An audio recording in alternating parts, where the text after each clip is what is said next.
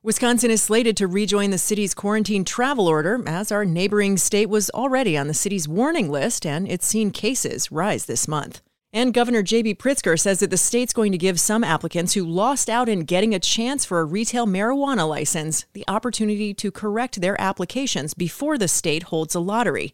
Crain's reporter John Pletz joins the podcast today to talk about why that is and what it means for the timing of the lottery. You know, this process has proven to just be more challenging than anybody expected at every turn. I'm Amy Guth, and this is Crain's Daily Gist. It's Tuesday, September 22nd.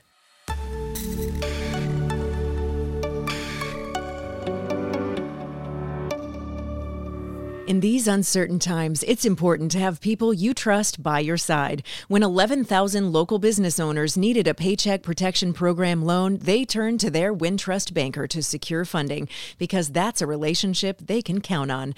Businesses are navigating some of the biggest challenges they will ever face. Wintrust is here to answer their calls. They'll answer yours too. Start the conversation at wintrust.com slash dailygist. Member FDIC.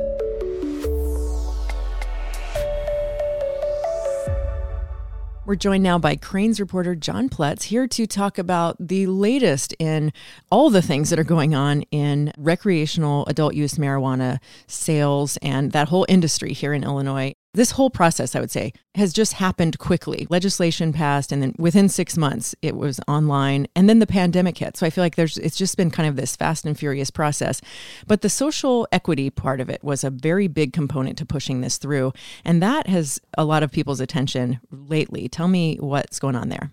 Well, when they announced the the finalists for the uh, lottery, to award the 75 licenses. When people first looked at that list, they just didn't feel like there were as many social equity applicants as they had expected. And, you know, a big part of the legislation, both how it got passed and the legislation itself, was designed to bring more diversity into the ownership of the industry, which was largely white and male. And that's where you got the idea of social equity applicants and they got additional points. You know, it was an additional 20% of the score of these applications for people who had lived in areas that have been disproportionately impacted by violence and poverty related to the war on drugs or people who had been arrested and convicted for marijuana possession. And so that, you know, it was a big thing. That brings us up to now. There were some applicants that felt like, hey, I wasn't given a fair shake, and we saw some lawsuits emerge. Tell me about those. One of the first issues that emerged when um, they announced who the winners were and then those who didn't win quickly asked for their scores. And people started comparing notes and found that in many cases they hadn't gotten the points that they were supposed to get. But also, there was a part of the law that said during the scoring process, during the application process, the people scoring the applications would notify applicants and say, there are weaknesses in particular areas of your application. Here's what they are. We need more information about this or that, and you'd have a chance to correct those. Well, when people started um, looking at their scores, some people realized they hadn't gotten notifications, and many people had submitted more than one application. And in some cases, they received these notices to say, hey, you've got some weaknesses. And in other cases, they received nothing. And that was one of the first complaints we heard was that some people had a chance to correct problems with their applications and others didn't. And so that's what the changes announced by the governor yesterday uh, are designed to deal with. And so those changes in particular, the governor is saying, hey, those of you who who lost out are going to get a chance to to correct their applications before the lottery. Right, because it's a, it's a it's a fairness issue that some people did get the notice, which is in the law. I mean, this isn't this isn't them coming back and creating you know a do over out of nothing. I mean, that it was specified in the law that if there were areas that either the people scoring the application needed more information or there were weaknesses in the application, you would have the chance to correct those, answer those questions before the final scoring. And so what they're saying now is there were people who didn't receive that. They're going to go back through and check those applications. And if somebody didn't receive notice, they're going to send them notice, give them a chance to correct that and rescore it.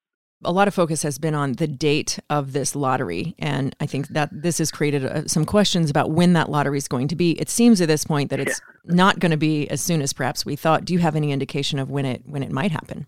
Well, the earliest they're saying now is mid October, but given what they announced yesterday, that you know they've got to send out notifications, get some things rescored. I don't really know when that that lottery is going to happen. Initially, people thought it was going to happen very quickly, within ten days of finalizing a list, and that was sort of the earliest it could happen. So that's been a real moving target. I I, I really don't know when it will happen. I don't think anyone does. So, all of that said, uh, even though there's some ambiguity about when that lottery is going to happen, what will you be most interested to watch in the meantime on this topic? Well, I, I don't know that that uh, this is the last word uh, on the application process. Two other big questions are: some people received different scores for identical answers on applications. So, if you applied in multiple regions of the state for licenses, which is legal some people realize that they got a different score in different regions for the same answer to parts of, of the application question. So there's going to be some questions around that. There's also some some questions about scoring for people who say that they didn't receive points for things that are fairly straightforward. You are an Illinois resident or you're not. You are a veteran or you're not. Or you meet the social equity criteria or you don't. And there are people who say, you know, just flatly, look, I qualify. I didn't get my points. And this is one of the problems that they've had with the process was there wasn't by design, there was not an administrative review process set up where you could challenge your scores. That's why the lawsuits got filed. So I think those other two categories are going to also have to be dealt with. And I suspect that we'll hear more on that sometime soon. And then what about the lawsuits? I know the announcement yesterday seemed to address one of the lawsuits. What about the others? Yeah, the, fed- the person who filed the federal lawsuit said they'd be dropping it. The other two suits are in state court. Uh, there's one in Cook County, and there's another one pending down in Sangamon County, which is you know where where the state capital is. So I've gotten no indication that uh, that those have been dropped. And you know you may see other lawsuits. Um, litigation is very common with the license process. We've seen that in almost every state that has legalized marijuana. Well, we will definitely keep turning to you for the latest as this continues to unfold. Thanks so much for taking the time to talk it through today. You're welcome. Thanks, Amy. Coming up, if you're a Facebook user, you could now be eligible to get a piece of a $650 million settlement from the social media giant. We'll talk more about that and other stories right after this.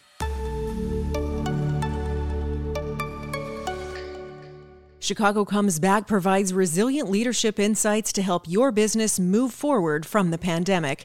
Delivered on Thursdays, this free e newsletter features up to date information and guidance for Chicago's businesses. Sign up at chicagobusiness.com slash Chicago Comes Back. I'm Stephanie Goldberg, and I cover healthcare at Crain's. I'm Alby Gallun, and I cover commercial real estate for Crain's. You're listening to Crain's Daily Gist with Amy Guth. It appears that Wisconsin will be re added to Chicago's travel quarantine order this week. Chicago Department of Public Health Commissioner Dr. Allison Arwady warned previously that the state could be added back to the city's list if it didn't tackle a rapid rise in cases, and the case count has since gone up. Between September 14th and today, the seven day average of new cases statewide jumped from just under 1,200 cases to nearly 1,800. That, according to Wisconsin's Department of Health Services. And that's from a low of less than 600. 175 cases at the start of the month. The seven day statewide positivity rate in Wisconsin is 14.9%.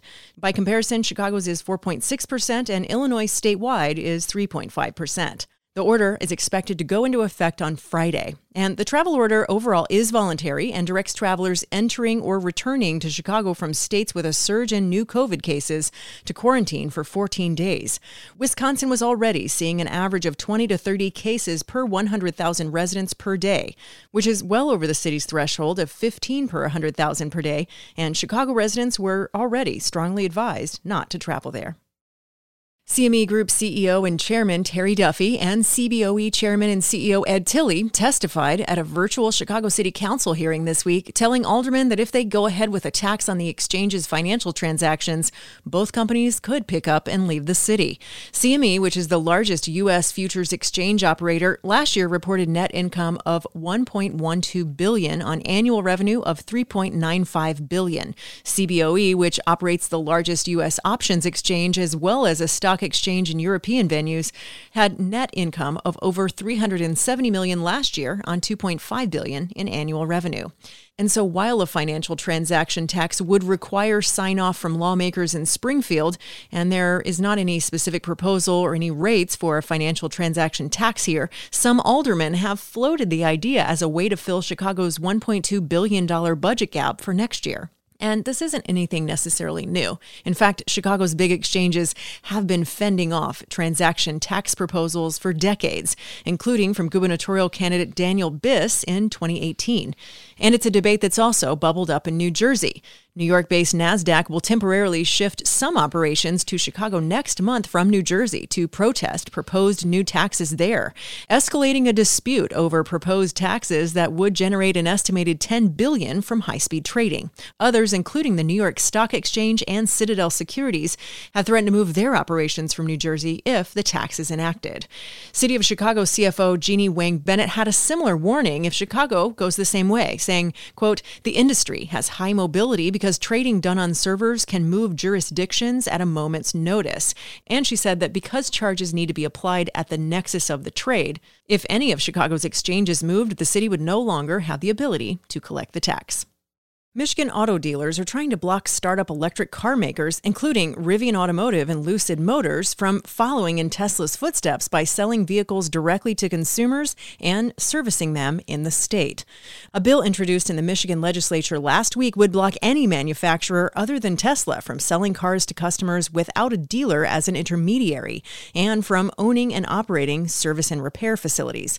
Rivian's raised about 6 billion from backers including Ford and Amazon and it expects to begin production of its first two vehicles, a battery-powered pickup and an SUV by the middle of next year. And the bill would shut the proverbial door behind Tesla, which won a years-long legal battle with Michigan auto dealers in January when the state attorney general granted a workaround that lets them deliver vehicles to buyers without requiring them to leave the state. The AG stipulation also lets Tesla indirectly own service centers in Michigan through a subsidiary subsidiary. And so all this sets Tesla apart from Ford, GM, Fiat Chrysler, and other auto companies, which operate under franchise laws that have been on the books for a very long time and were originally put in place to prevent manufacturers from opening stores that competed with the dealers. The Michigan Automobile Dealers Association, which represents about 600 new car dealerships in the state, says the agreement with Tesla didn't change state law banning direct sales, and the bill is intended to clear up ambiguity. You can find more on this story and many others at chicagobusiness.com. Facebook users in Illinois can file claims for up to 400 bucks a pop as part of a settlement over allegations that the social media giant violated privacy rights. So back over the summer, Facebook agreed to pay 650 million looking to settle a lawsuit that was filed in the state 5 years ago and later was moved to California federal court. They agreed in January to pay 550 million, but a judge rejected that settlement. And so now, according to attorneys representing the users, the total amount that each user could receive depends entirely on how many people want to make claims. And the deadline to do that is November 23rd. Notifications started going out to eligible users last weekend and are expected to continue through next week. And according to court documents, users will be notified via email and on Facebook if they're eligible.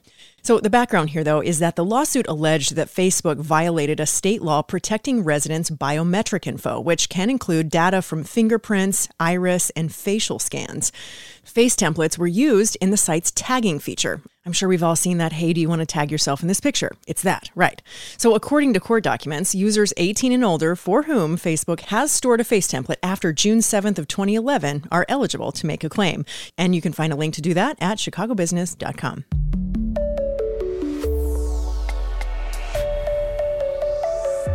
And that's Crain's Daily Gist for now. Our continuous news feed lives at chicagobusiness.com. Thanks so much to our guest today, Crain's reporter John Pletz. Be sure to subscribe to these conversations on Apple Podcasts, Spotify, Stitcher, or wherever you like to get your audio on demand.